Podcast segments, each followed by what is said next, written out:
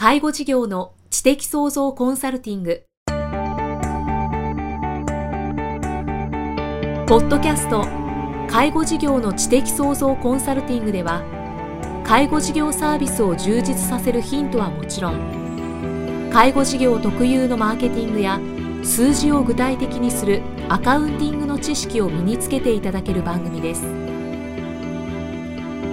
番組では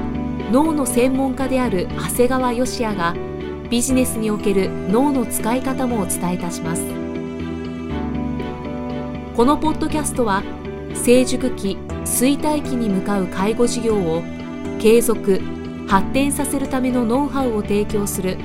医療法人ブレイングループがお届けします。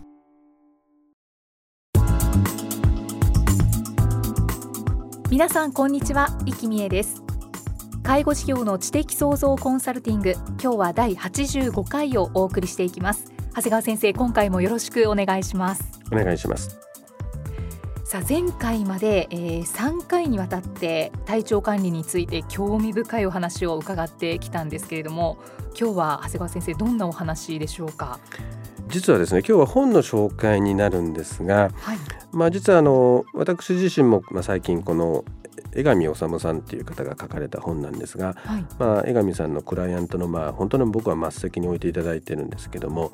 江上さんが書かれたですねちょうど、まあ、2011年3月ですから約1年ぐらい前に書かれたいわゆるこう年収1億円志向、うん。また最近書かれた2012年4月に書かれた年収1億円人生計画まあ、これはまあ一連の話になっているものですこの2冊を紹介させていただきたいと思います。はいもうこの2冊のタイトルを聞いた時点でなんかこうぎらりとしたお金の匂いがしてくる、ね、本当にこの年収直円これ題名があんま良くないなと思ったりするわけなんですがただ僕はなあえてなぜここで紹介しようかなと思ったかっていうとですね、まあ、あの題名じゃなくて内容は極めて実直な、はい、まあ、人間として当たり前みたいなことが随分書かれてるからぜひいや俺はこの年収直円なんて考えたことないよと言わずにですね、えー、介護事業のですね経営者でも、まあ、いいところを取っていただいたらどうかなというふうに思って紹介させていただきます。はい、これね江上治さんってどういう人かっていうとですね、まあ、いわゆる保険代理店を、えー、運営されてるんですが、はいまあ、いわゆる有名なプロスポーツ選手から、まあ、大体経営者までですね、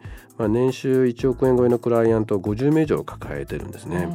で特に最近なんかだとこうソフトバンクの、えー、選手なんかが随分お客さんになってるんですね。でまあ、そういったこうプロ野球の選手以外にもですねいわゆるこう経営者の方でですね、まあ、この江上さん自身がですね、まあ、いわゆるお客さんから逆にこう江上さんが学んだやっぱり1億円稼ぐ人ってこういうもんだよなっていうこう真実をいろいろ江上さんなりにですね、うん、こうまあ、切り口でですね、えー、書かれた本なんですね。でもちょっと気になりますね。そうなんですよ。はい、で実際ですねあの、まあ、これ江上さんいわゆる保険代理店さんを運営されてるんですが、はい、まあ、僕も本当多くの方と名刺交換させてもらうんですが。保険代理店っていう人本当多いんだよね。多いんです、ね、多いんですよ。えー、これねなんで多いかっていうとね保険の募集人っていうのはですねいわゆるこう営業職員といわゆる代理店の方を合わせるとですね実は日本に100万人いるんですよね。そんなにいるんですそんなにいるんです。えー、たださすがにそんなにいるもんだから実態としては本当はね自分自身の生活も自立できてないような方も結構いるんですよね。だから皆さんもですね自分の人生をかけるような保険に加入するときにですね、はい、その間に入る人がね自分の生活も維持できてないような方から入るなんてのはこうとても不安になっちゃうわけですよね。そうですね。そう考えるとちょっと嫌だなってなってきますね。だからそういった人たちもいるのに、はい、逆になんでこの江上さんっていうのはこんな人がすごい年収1億円の人がもう50人以上の人も集まってくるっていうね。そのいわゆるパワーを持ったそのパワーをね、うん、えー、の源は何なんだっていうのがですね大体この本の中に書いてあるんですね。うんでこれはですね本の中の紹介させてもらうとですね、はい、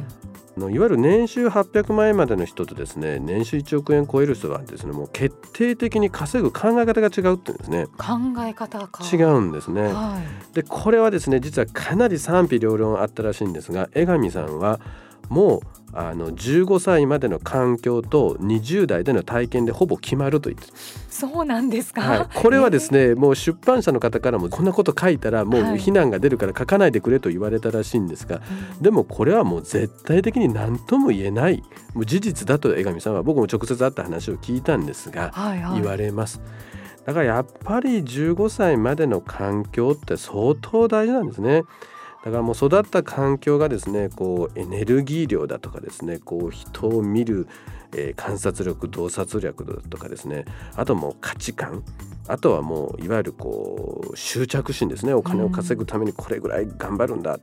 あとそれに対そういったものと同時に素直さってこれがとっても大事だっていうんですね。ということはですよ長谷川先生、はい、もうこの成人をしている、はい。まあ、ほとんどの人たちはもう稼ぐ思考の要因が決まっちゃってるってことですよね。そうですね。あの残酷なようだけど、実はこれに関しては僕も同感ですね。あ、そうなんですね。だから特に最近まあ若い方、特に経営者の中でですね、全くこうお金の匂いのしない人って結構多いなって感じるんですね。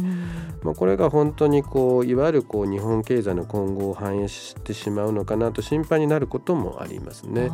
だから本当にあの僕はやっぱりこうお金なんてどうでもいいんですっていう人ってやっぱり僕信じれないんですよね。やっぱりお金が全てではないんだけどお金であなかなりの部分で解決するわけですよ。あの変なしこう会社だってお金さえあれば従業員の方々にいい待遇をすることができる教育もできる何でもできるわけですね。うん、だ僕はお金を軽んじてお金はどうでもいいなんていう人はもうちょっと信じれないんですね。うんで僕は実はですねこうちょっと江上さんに褒めてもらったことがあるんですね。何でしょうか、えー、長谷川さんにはお金の匂いがすると言っていただいたんですね。でこれ普通の医者はですねそんなこと言われたら逆に怒ってしまうんじゃないかと思うんですが、あの実はこれ江上さんにによる最高の褒め言葉なんですね。だからこの江上さんによるとですねこの世の中にはですねもう魅力のある人間には人も情報もですねそしてお金も全部集まってくるんだよっていうだからもうあの長谷川さんにはお金の絵がするよっていうのはですね実はこうすごい褒め言葉なんですね。だから僕はですねとってもこうそんな言葉をいただいてですね、はい、あのすごい喜んでるんですよ。今もうニコニコされてますもんね。はい、そうなんですね。ただね、まあこういう本の内容なんですけど、結構ね読んでみるとえこんなこと言うの？っていうぐらい結構まともというか普通のこと書いてあるんですね。タイトルにに使わずというそうなんです。なんかこうギラギラギラギラしてるのかなとも全然違ってて、はい、例えば経営者にとってはですねこうパートナーの選択がすごい大事。パートナーと奥さんですね、はい、すごい重要だよって書いてあるのね。うんうん、で結構やっぱ成功した経営者って割と早い段階。もうそれこそ20代でちゃんとパートナーを見つけてるんだよ方が多いんですね。でやっぱりこうその場合もですねやっぱり自分との逆の性格？やっぱりお互いがですねこう支え合える補えるようなあのものをあの相手をちゃんと選ぶべきだよ。それも早い段階でっていう。確かに僕もですね気にしてみると結構結婚が早い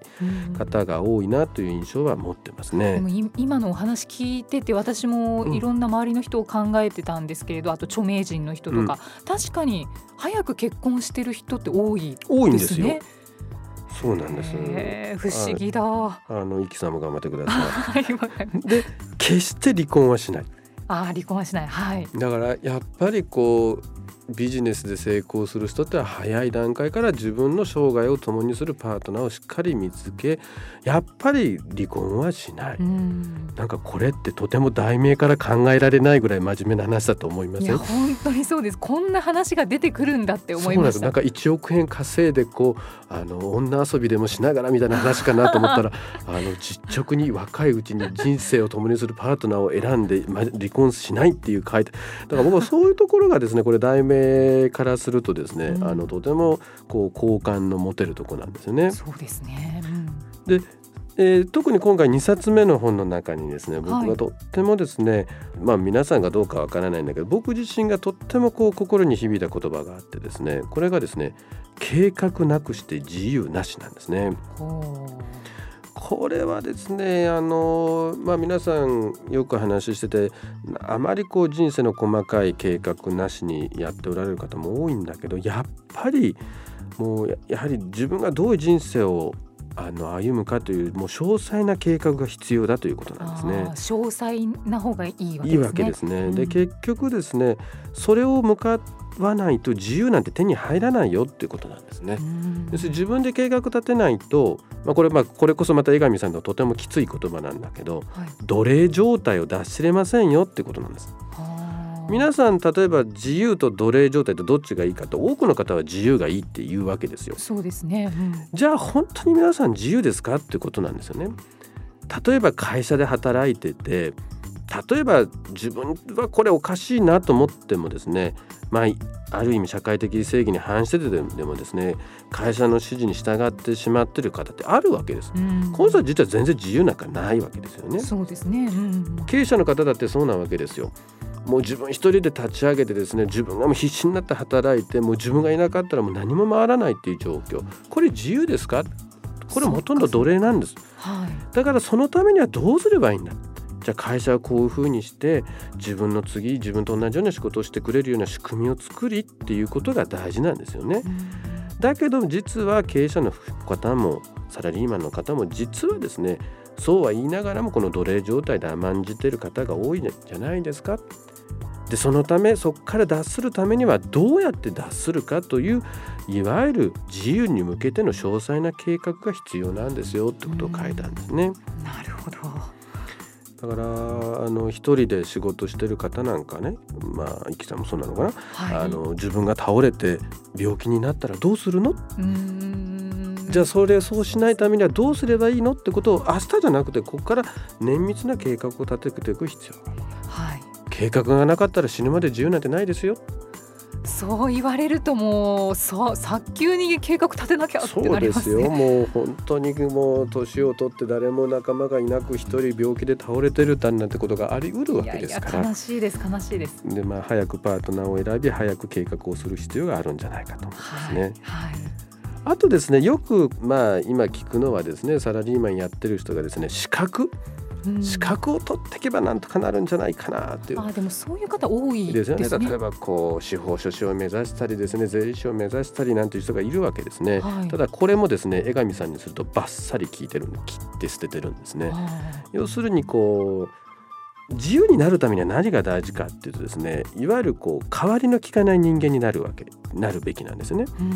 いわゆるこう今言った行政書士だとか司法書士だとかですねまあ税理士さんだとかもそうなんですがこういう修行っていうのはですね実は皆さんが資格取って取りたいって言ってるけど実はですね代わりが一番聞きやすいわけなんですよ。そうか資格を持ってる人はまあ何何人かっていうかたくさんいるわけですから。あそうかそうか、はい、だからサラリーマンの方が自由になりたいと思って一生懸命資格目指してる方がいるんだけど実は一番代わりの利くまあせいぜい年収も上限があるものなんですよ。だからせっかく資格取っても結局資格に固執してしまうしまあ申し訳ないんだけどそういう資格が必要な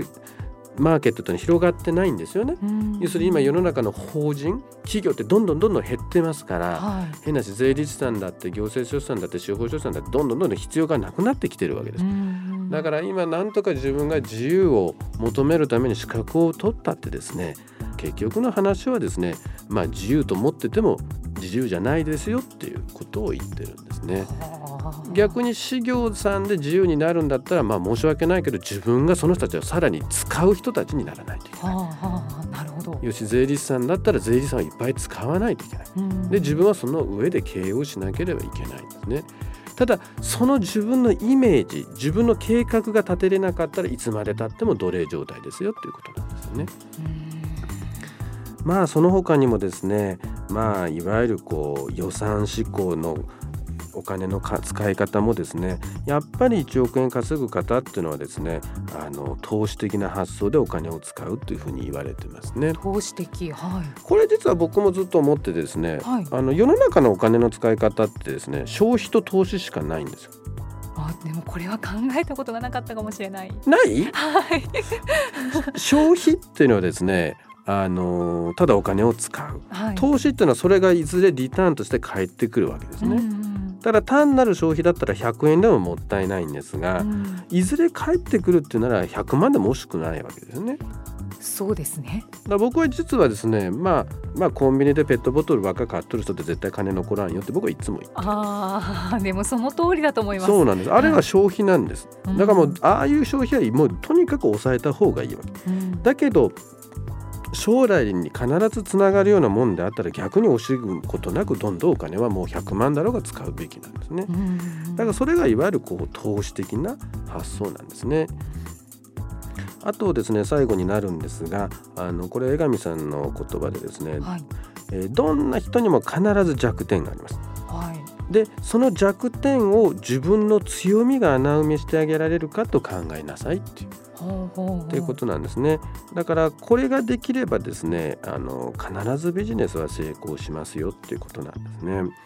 だからこれとっても僕はですね介護事業の展開にも役立つ言葉ではないかなと思ってるんですね、うん、だから介護事業って言ってもいろんな業種があるわけです、はい、でそれの中で自分のところの強みは一体何なんだろうでそれがお客さんのどんな、まあ、弱点、まあ、弱いところにですね役立てれるのかっていうふうに考えればですね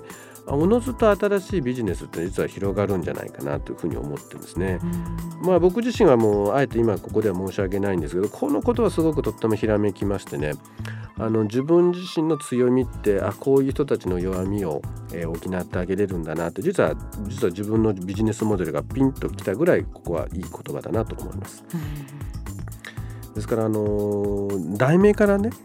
特に介護事業の方はちょっと1億円ってなかなか難しいもんだから、はい、関係ないよと思うかもしれないんですが、まあ、題名はちょっと目をつぶっていただいて、うん、でも内容はとってもですねあのこれ介護事業にも転用できるような話ですので、まあ、どちらか1冊って言われたら、まあ、2冊目の年収1億円人生計画の方かなというふうに思ってますので、まあ、よければ両方どうしてもという方なら2冊目だけでもですね目を通されるとですねあのとっても役立つんじゃないかなというふうに思っています。いや本当にたっぷりお話しいただきましたけどあの個人事業主1年生の私も本当にいろいろと今考えさせられました。はいあと、まあ、今の経営をされている方も先ほど最後におっしゃった自分の強みが何なのかっていうところを考えてやっていくとまた長谷川先生のようにこうひらめきが生まれるかもしれないですね。そうですねあのただ本として読むんじゃなくて自分ならどうなんだっていうふうな目で読まれるといいんじゃないかと思いますね。うん、はいありがとうございます。介護事業の知的創造コンサルティング今日は第85回をお送りしてきました長谷川先生次回もよろしくお願いしますよろしくお願いします